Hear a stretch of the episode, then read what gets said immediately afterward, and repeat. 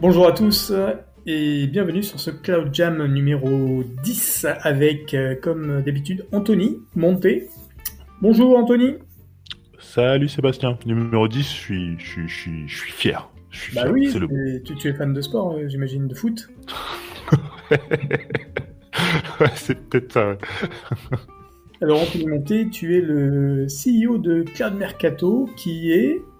C'est exact, un cabinet de recherche et consulting spécialisé dans l'analyse du marché du cloud.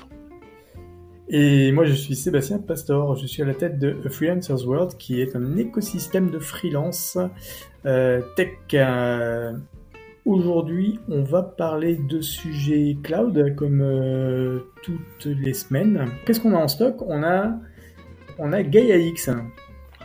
Euh, on a Gaia X, mais plus précisément, on a un gros acteur français qui est pas content, Voilà. pas content du tout, et qui a décidé de euh, claquer la porte parce que euh, il en a marre de ce qui se passe dans cette maison. Et donc euh, toute l'histoire, c'est Scaleway qui part de Gaia X. Alors, pour donner un petit peu de contexte, oui, bah d'abord Scaleway, c'est qui? Bon, pour ceux qui Bon. savent pas, c'est un cloud français, européen français, filiale de Iliad. Et euh, donc, euh, il y a à peu près un an et quelques de ça, oui, un petit peu plus même, euh, Scaleway, avec euh, d'autres acteurs européens du cloud, ont décidé de monter l'association GaiaX, qui est une association qui était censée promouvoir le cloud européen, créer un cloud multi-opérant européen, encore une fois.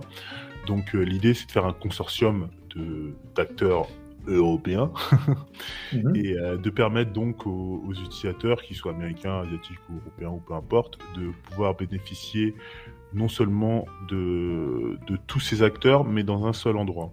Donc il y en a qui appellent ça le meta-cloud, il y en a qui appellent ça euh, le, le multi-cloud européen, le cloud broker européen.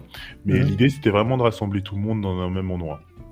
Mais Et en fait- c'est pas à destination du grand public, c'est vraiment euh, c'est faire travailler euh, tous les tous les tous les acteurs du même domaine euh, ensemble, c'est ça? Euh, oui, en soi, l'association, elle est là pour ça. Ouais. Pour faire travailler les acteurs ensemble. Et euh, ils ont même créé une API qui permettait de consulter tous les catalogues en, en même temps. D'accord. Et moi qui suis Cloud Mercato, c'est quelque chose qui m'intéresse, puisqu'en réalité, c'est quelque chose que je fais tous les jours. Regarder tous les clouds.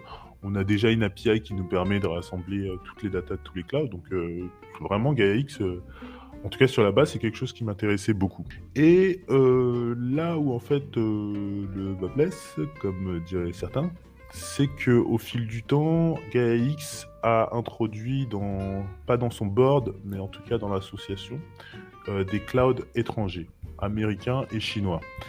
Et quand le premier mot de GaiaX était la souveraineté, bah du coup ça a froissé pas mal de gens de, de voir que AWS et Google et Alibaba ils arrivaient à rentrer dans GaiaX. Et euh, bah, au fil du temps, euh, ça s'est un petit peu tassé, ces histoires, sachant qu'il y a quand même une bonne raison euh, de les faire rentrer, entre guillemets bonne raison, qui est celle que même s'ils sont pas acteurs dans GaiaX, ils ont quand même le droit de pouvoir voir ce qui se passe et de pouvoir mettre leur présence à, ce- à- à- aux réunions et, et à cet endroit. Ouais, c'est un peu le, le loup, le loup dans la bergerie pour certains, j'imagine, d'avoir d'avoir. Ouais, d'avoir, Ou, ou le lobbyiste à Bruxelles, ça dépend du point de vue. Oui.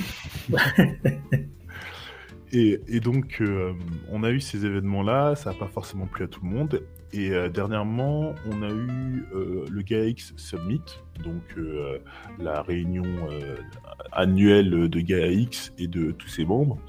Et en fait, les sponsors officiels de, cette, de ce summit, c'était AWS, Google, Alibaba et Huawei. Donc, bah, les quatre hyperscalers, excusez-moi, quatre hyperscalers euh, américains et chinois. Et typiquement, euh, bah, Scaleway, ça leur a pas plu et ils ont décidé de claquer la porte et de partir de l'association, sachant que euh, bah, quand on connaît un petit peu Scaleway, leur esprit, etc., le multi-cloud, c'est quelque chose où ils ont vraiment envie d'aller. Ça, ça fait partie de leur ADN et donc aller dans GaiaX pour faire du multi-cloud, ça pouvait être super intéressant pour eux. Sauf que, bah, selon leurs paroles, de toute manière, euh, de mettre les étrangers, entre guillemets, au centre de GaiaX, c'est pas tip top. Et euh, de deuxième partie, ils préfèrent investir leurs moyens financiers, leurs moyens humains pour faire le multi-cloud à leur sauce et non celle qui va être le nom de multi-cloud qui va être guidé par GaiaX. Mais c'est vrai, que ça, ça paraît ça paraît troublant euh, vu que GaiaX se, définit lui-même comme euh, une European Association d'avoir euh, du coup des membres aussi gros mm. qui soient non européens. Ça, semble étrange, on comprend pourquoi ils soient partis. Mais alors je voulais revenir sur le, sur le fait que toi-même tu as été, as été membre pendant un moment, tu as pu voir comment ça fonctionnait. Tu, tu pourrais en dire plus?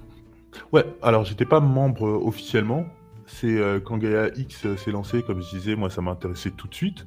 Donc, euh, bah, euh, pour vous donner mon petit cheminement, je suis allé voir OVH, je suis allé voir Scaleway, je leur ai dit attendez, qu'est-ce qui se passe Je vais être dans le coin, donnez-moi un ticket s'il vous plaît, s'il vous plaît. Et donc j'ai réussi à avoir ce petit ticket pour participer aux meetings, aux réunions, etc. Et personnellement, ça m'a pas tellement plu parce que j'ai trouvé que j'avais pas mon entreprise, elle n'avait pas l'échelle pour faire partie de cette chose-là. Euh, l'échelle dans le sens en fait où euh, GAX c'est une usine à gaz. C'est une usine à gaz, pas forcément dans le mauvais sens du terme, mais euh, dans le sens où c'est beaucoup de réunions, beaucoup d'administratifs. C'est vraiment on arrive à une réunion, on écoute pendant une heure, deux heures, on, se dit ok la semaine prochaine on va faire ça, mais en fait la réunion concerne peut-être 4% des individus qui sont présents dedans. Et donc, en fait, pour arriver à mettre sa voix, pour arriver à participer et à se tenir à jour, en fait, il faut être à plein temps dedans.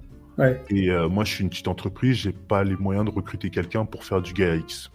D'accord, ouais. C'est un temps donc, ouais, c'est du. Euh, enfin, il y, avait vraiment. T'as as pu constater qu'il y avait vraiment des, des, travaux sur lesquels tu pouvais, euh, tu pouvais agir. Il y avait, il y avait vraiment des, ou c'était des réunions euh, sans, sans, finalité ou il y avait des actions quelque part derrière? Euh, Je dirais pas que c'est sans action, je dirais que euh, c'est à la vitesse d'une très grosse entreprise. Parce qu'il faut bien se rendre compte que on est, euh, c'est plein de grosses entreprises qui se mettent ensemble. Moi, je suis plus ou moins une start-up, je le vois. Hein. quand je parle avec une entreprise, on peut avoir un plan ensemble, ça va prendre un mois, deux mois, trois mois, des fois six mois même pour arriver à un résultat bah là, faut imaginer que c'est que des grosses entreprises qui se parlent entre elles. Donc, on est sur des échelles de temps qui sont assez balèzes. Et euh, bah euh, moi, j'avance vite, je suis flexible, je, je, je peux pas me mettre dans ce genre de choses. Et pourtant, je sais très bien que Gaia X, Claude Mercato, on a un intérêt commun qui est celui de regarder tous les clouds, celui de comparer tous les clouds, et, euh, et même le fait de euh, donner de la data, on je suis encore en train de parler avec eux, c'est juste que je rentre plus dans leur réunion parce que j'ai pas le temps, mais euh, partager les datas de Cloud Mercato qu'on a dans notre API à Gaia X, c'est quelque chose sur lequel on discute, mais compliqué quoi. D'accord. Ok, du coup, euh, Basquelou est parti. Et ça fait un peu de bruit, mais euh, bah, on aura l'occasion de leur demander pourquoi ils sont partis, peut-être euh, dans deux semaines, puisque c'est ça, dans deux, oui, dans deux semaines, on aura euh, la chance d'avoir quelqu'un de chez Skyway. Ce sera, ce sera l'occasion de, de, de, comprendre vraiment les, les raisons du départ de GaiaX, puis, puis aussi avoir leur, leur retour sur le sur, comment ça se passe, etc. L'intérieur, ouais. Sachant que à côté de ça, euh, le leader euh, européen et, français OVH euh, Cloud a dit ah bah non, nous on, kiffe GAX et on va y rester, on, a des ambitions et on va les faire. Ouais, ouais, ouais, ouais. Bon, il n'y a plus qu'à inviter quelqu'un de chez OVH pour, pour avoir, toute la, big picture de tout ça. Très bien, merci Anthony. moi, j'ai rajouté un seul truc, c'est que GaiaX, ça me fait penser à Galac. Euh, c'est pour ceux qui ont connu, euh, c'était un chocolat blanc qui n'était pas bien bon. Et, d'ailleurs, peut-être que j'ai un son qui, euh, qui s'approche de. attendez, parce que j'ai trouvé un nouveau jeu. Galac. Non, j'ai pas, j'ai pas ça en stock. Bon, tant pis. Eh ben, tant pis. On va passer directement au deuxième sujet que tu as en stock, c'est le machine learning euh, qui débarque euh, version hardware euh, chez AWS. Yes. Alors, bah, chez AWS, on a, au niveau IaaS, on a quelques news. On a par exemple le R6i qui est sorti. Le R6i, c'est la suite logique du R5, R5A, R6G, R5BN, etc. C'est des instances spécialisées avec des hautes capacités en, en RAM. Et euh, bah, elle sortait avec un Intel, avec les derniers Intel qui, qui, nous ont sortis. Donc on a un boost de performance et des prix qui sont restés stables. Donc c'est beau, c'est bien, c'est parfait. Mais à côté de ça, on a des super VM qui s'appellent les DL1 qui sont sortis chez Amazon. Ah. Euh, DL pour euh, Deep Learning.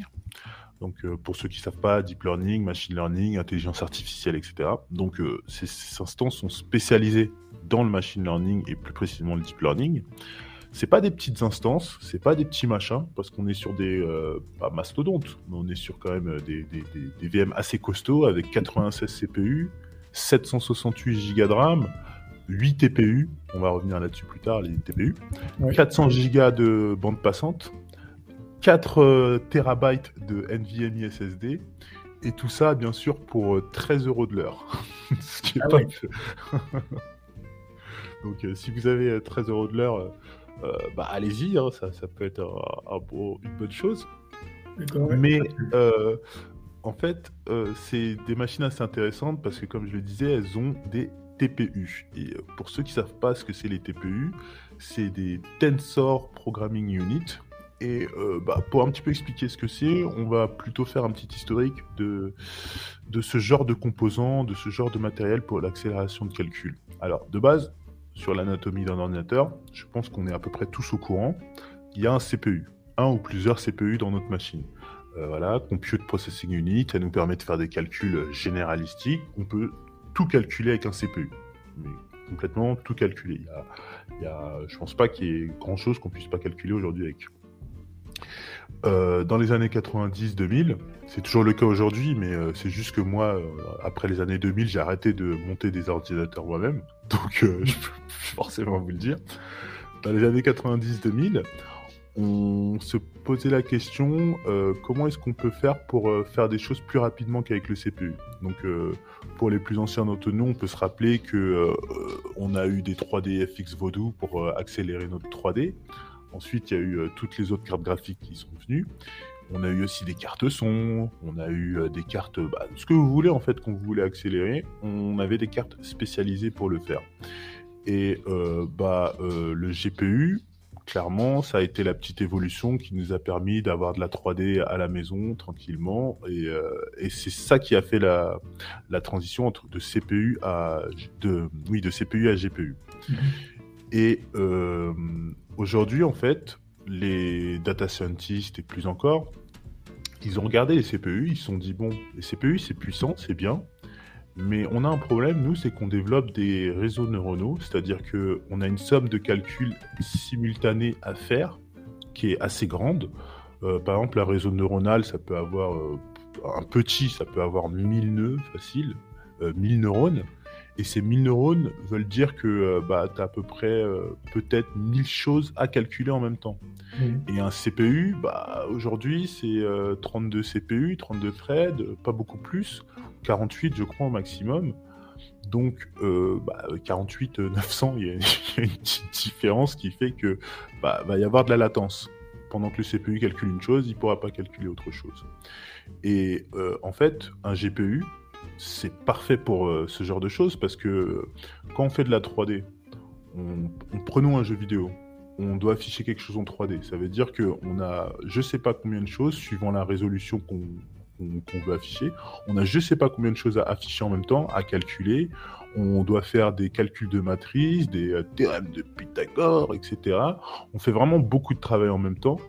Et on n'a pas forcément besoin de le faire très rapidement, mais on a besoin de le faire simultanément. Mhm. Et donc, euh, voyant ça, les data scientists, ils se sont dit, mais attends, nos workloads qu'on a sur du CPU, on les met sur un GPU, et ils seront 4 fois plus rapides. Enfin, 4 fois, ça peut être jusqu'à 100 fois plus rapide même. Et du coup, on est allé vers le GPU. Entre-temps, on a eu d'autres solutions. On a eu aussi ce qu'on appelle le FGPA.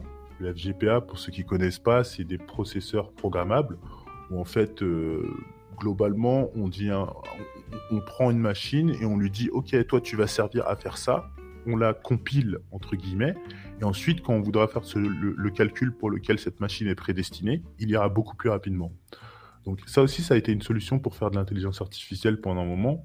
Mais le problème, c'est que le FGPA, c'est super cher. On parlait tout à l'heure de 13 euros de l'heure.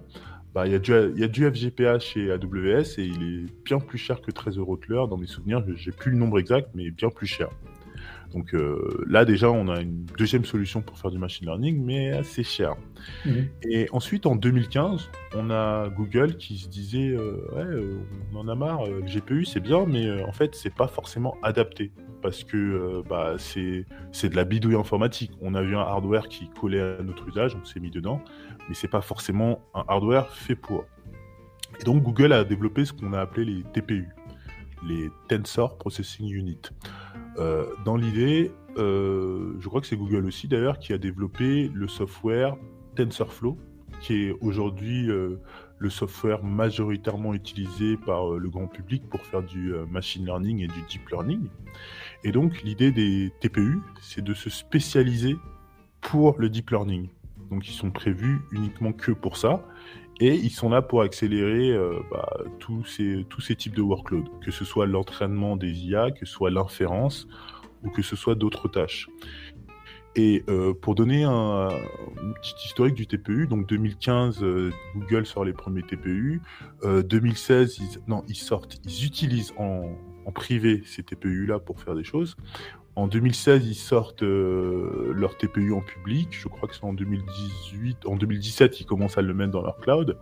Et euh, pour donner une idée, eux, ils donnent des chiffres qui sont que euh, avec leur TPU, ils ont réussi à extraire le texte, tout le texte de StreetMap, de Street View, en, je crois, c'était 4 jours. Donc euh, ils ont donné la DB euh, Street View à leur TPU et en 4 jours ils ont tout extrait, tout le texte qui existait. Et ensuite ils ont plus à nous demander avec des captchas de, dire ce qu'il y avait marqué dedans. Mais euh, voilà, ça a apporté une innovation pour eux et donc du coup bah, ils sont mis à, à, les revendre et ils sont disponibles sur le Google Cloud au même titre qu'aujourd'hui AWS a le DL1 disponible sur le cloud d'Amazon. Donc du coup, c'est les, mêmes hardware euh, entre, Amazon et Google euh, Non, c'est pas les mêmes hardware. Je sais plus exactement qui c'est qui a travaillé pour la, construction du hardware de chez euh, Google, mais je sais que euh, chez AWS, ils sont partis voir une société qui s'appelle Habana Labs, il me semble, mais globalement, Habana Labs, c'est une filiale de Intel. Donc c'est pas n'importe qui qui, a, qui construit aussi le, hardware de chez Amazon. Et j'ai pas fini, j'ai pas fini. Parce que on a, eu du, on a du CPU, on a du GPU, on a du FGPA, on a du TPU et on a aussi du NPU. Ah, j'allais te le dire. NPU alors, je ne pas parler. exact, donc NPU, euh, Neural Processing Unit, donc c'est des unités de calcul qui sont faites aussi pour calculer les réseaux de neurones artificiels, donc faire du deep learning. Et euh, cette fois-ci, c'est plutôt construit par euh, Huawei, donc euh, le constructeur et le cloud et celui qui fait plein de trucs depuis la Chine. Et en fait, c'est pas construit par eux directement, c'est construit par une société qui s'appelle Ascend, mais c'est majoritairement Huawei qui revend leurs leur composants. Et donc, ces NPU aussi, ils sont très performants et on peut les retrouver en Europe, on peut les retrouver aux États-Unis. Par exemple, je crois que Orange Business Services via leur cloud Flexible Engine en a. Et euh, pareillement, en fait, euh, en réalité, si on regarde les performances, j'ai pas, j'ai pas lancé personnellement de test de performance, mais j'ai regardé un petit peu, euh, bah, j'ai regardé le sujet quand même pour préparer un petit peu cette chronique. et,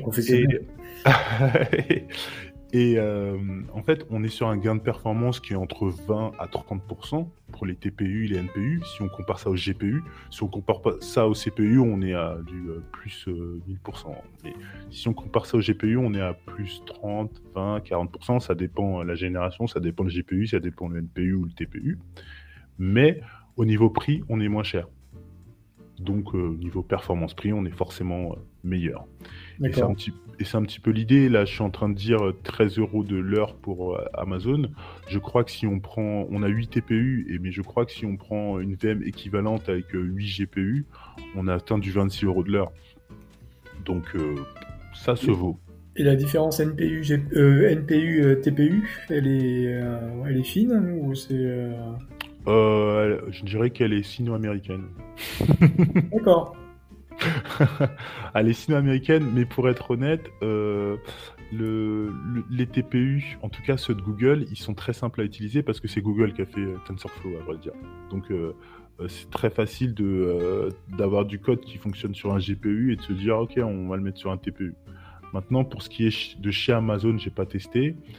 Pour ce qui est des NPU, j'ai un petit peu testé et c'est assez compliqué parce que vu que ça vient de Chine, euh, c'est vraiment quelque chose qui est, euh, je dirais pas fait pour les Chinois, mais euh, il y a beaucoup de docs en chinois, faut s'adapter à la chose, c'est pas forcément aussi simple que ça. Sachant que nous, dans notre culture en, Occident, on, veut du code, on va sur GitHub. en Chine, on veut du code, on va sur Giti, qui est l'équivalent chinois. Donc il y a des réflexes comme ça qui nous mettent des petites barrières mais euh, c'est faisable, quoi qu'il arrive. C'est faisable et c'est vendu par euh, des hyperscalers aussi, de toute manière. Et euh, question sûrement, sûrement idiote, mais du code qui tourne, qui tourne bien chez, chez Google, chez les, chez les TPI Google, ça va marcher tout pareil chez Amazon ou il faut tout refaire? A priori, il faut pas tout refaire. Il n'y a pas grand, grand, grand, grand chose à changer parce que, encore une fois, on est sur TensorFlow et ce que sont dit euh, AWS comme Google, comme Huawei, c'est que euh, tout le monde utilise TensorFlow ou PyTorch, euh, qui, est un autre, qui est un autre framework pour faire du machine learning.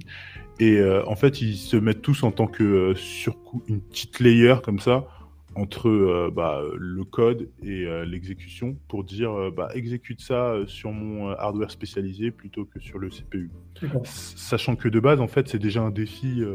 Enfin, faut être un, faut, faut, être averti, faut être entre guillemets un bon développeur pour se dire j'ai créé un code qui est capable de naviguer entre entre les hardware.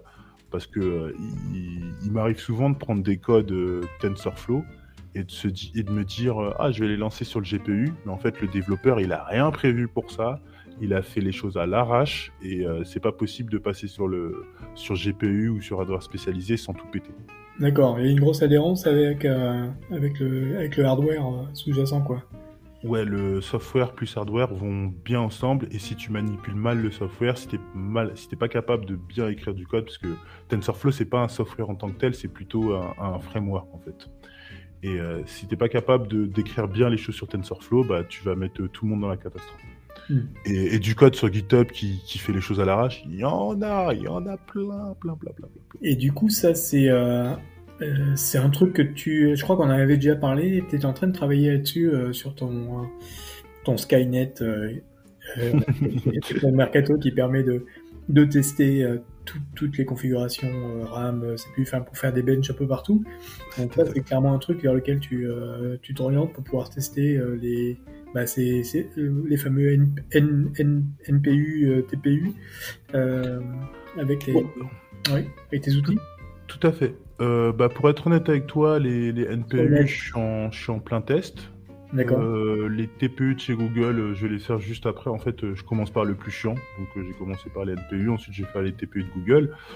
Le TPU d'AWS, je suis pas sûr que je vais le faire vu qu'il coûte 13 euros de l'heure. mais, on va voir. D'accord. Et question subsidiaire, mais pour, pour tout ce qui est CPU, etc., j'imagine que tu te reposes sur des sur des outils de bench qui, euh, qui existent, euh, comme, comme pour, pour bencher le, bah, le storage, etc. Est-ce que tu as, des mêmes outils qui existent déjà ou il faut que tu, ré, tu réinventes tout pour les euh, TPU, NPU Ah, faut que je invente tout. D'accord. Euh, faut que j'invente tout parce que il n'y a pas vraiment. Il y a des outils, mais il y en a un que j'utilise déjà qui s'appelle iBenchmark. D'accord. Je l'aime bien, mais euh, mon problème, c'est qu'il fait plein de tests, euh, il donne un score à la fin. Enfin, moi, j'aime bien quand ça me donne des scores, mais surtout, j'aime aussi quand ça me donne des vraies valeurs. Et, euh, et, en fait, quand on connaît un petit peu le machine learning avec l'inférence et le training, etc., certes, il me donne un score d'inférence, un score de training, mais moi, j'aurais aimé avoir plus. J'aurais aimé pouvoir donner des trucs comme ok, euh, là ça m'a pris X temps pour arriver à tel niveau. Par exemple, si on prend une partie d'échecs, ça m'a pris X temps pour atteindre le niveau de Kasparov ou je sais pas quoi. D'accord. Ouais. Donc, euh, donc là, tu as quand même un gros, euh, gros travail à faire sur, sur cette partie. Ouais, ouais, j'ai beaucoup de travail à faire parce que je veux vraiment faire une suite de tests. D'accord. Que tu vas open sourcer, j'imagine. Bien sûr. Super, c'est vraiment top.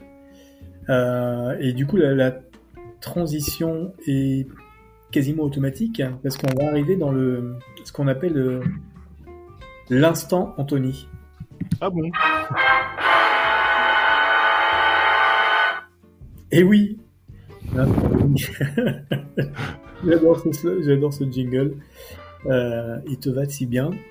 Euh, car, euh, dois-je te le rappeler, mais toutes les semaines, ou toutes les deux semaines plutôt, parce que une semaine sur deux, on a un invité de marque, et donc le, la semaine, la semaine entre, ou la semaine d'après, ou la semaine d'avant. Bref, on a, on a ce type de cloud jam dans lequel on est actuellement, qui est donc le, un, jam orienté news.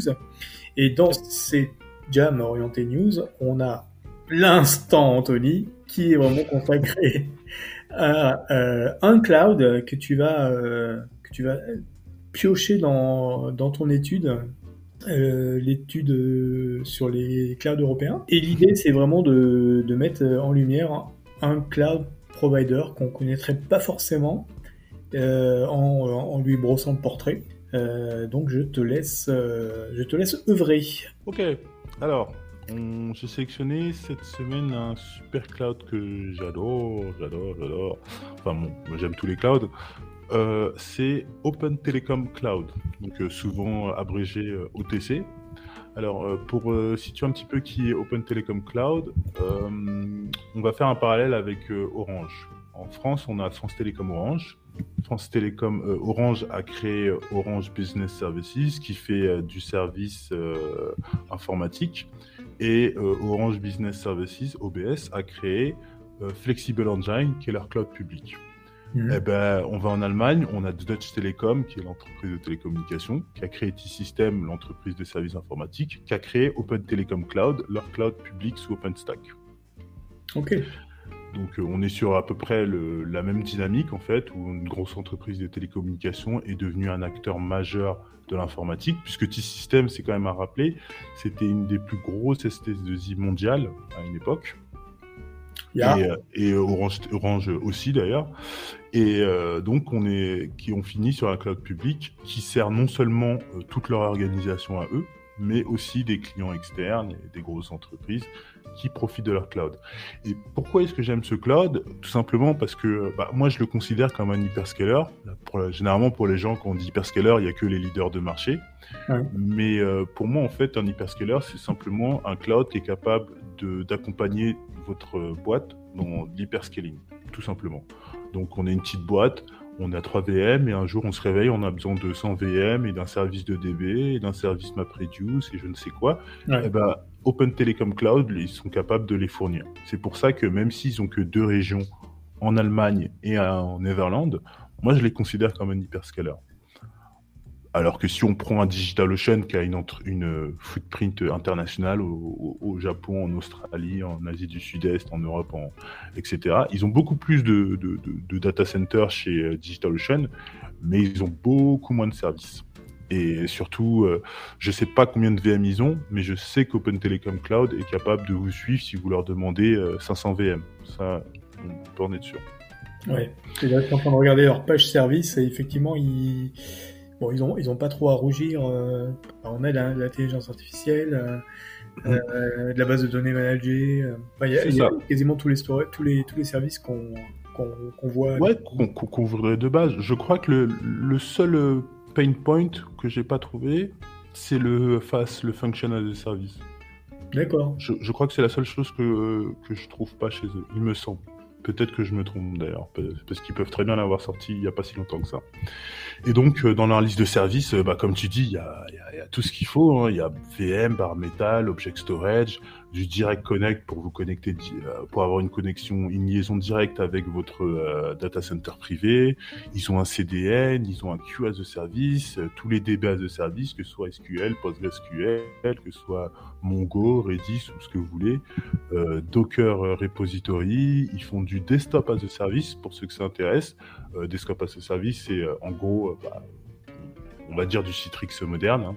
Vous êtes chez vous avec votre PC et vous utilisez un autre PC qui est dans un data center pour faire euh, bah, euh, des tâches de bureautique. Ils ont du Search Engine as a Service, ils ont de l'anti-DDoS et ils ont même euh, Model Art un gros framework web pour faire du data scientisme, si on peut appeler ça comme ça.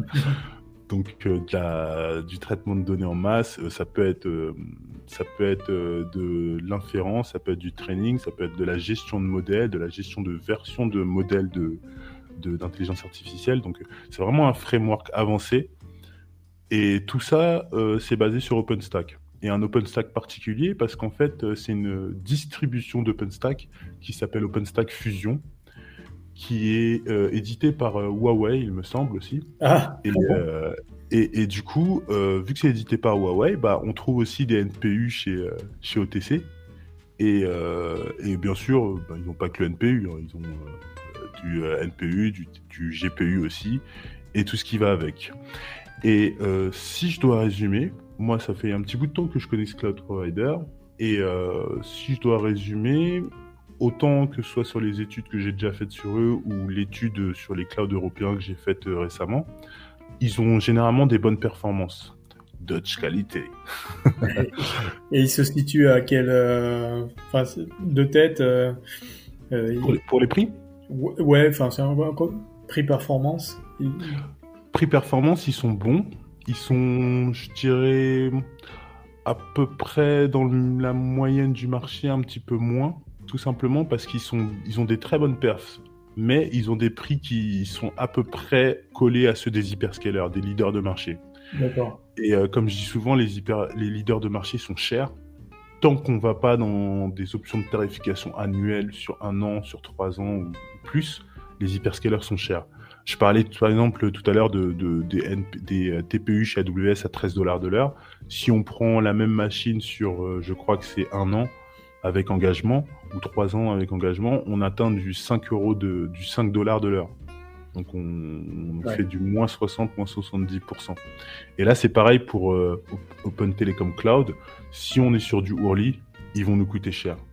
Et euh, quoi qu'ils ont deux trois options comme du comme euh, les VM de type S3 qui sont très peu chers, mais qui sont pas forcément garanties.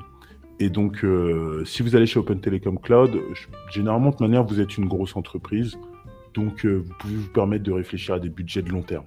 Ouais, c'est ça ma question. C'est à ton avis, donc du coup le, le profil type du, du, du, client du client chez chez Open Telecom Cloud TC euh, c'est vraiment des grosses boîtes, euh, des, Tout à fait, ouais. Tout à fait. Et euh, je rajouterais que bah, c'est comme pour Orange. ils sont une entreprise à la base de services informatiques. Donc, bah, on en parlait aussi avec Oxeva la semaine dernière. tu proposes de l'infogérance et à côté de ça, tu as un cloud public. Donc, tu peux dire à tes clients, moi, je te mets sur mon cloud public et je te gère. Ne touche à rien, ne t'inquiète pas. ça va marcher. Exactement. J'avais une question, mais elle est partie. Ah, bah ouais. La question, elle, s'envole comme ça. Fallait lui couper les ailes. Bon, bah, tant pis. Si, si, oui, si, il y a aussi euh, certainement une qualité aussi euh, qu'ils doivent mettre en, avant, c'est que c'est un hyperscaler européen, du coup.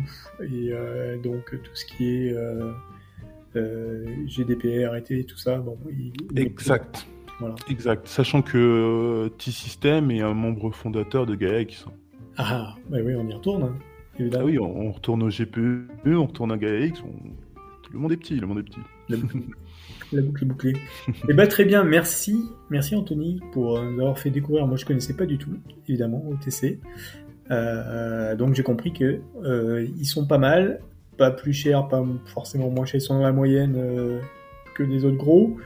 Mm. Probablement c'est pas c'est pas un hébergeur chez qui j'irai moi parce que je suis tout petit, mais euh, qui conviendra très bien pour, euh, pour, les grosses sociétés qui ont besoin d'avoir d'avoir certainement un, hébergeur connu et qui rassure parce que j'imagine bien que OTC comme Orange n'est pas prêt de disparaître.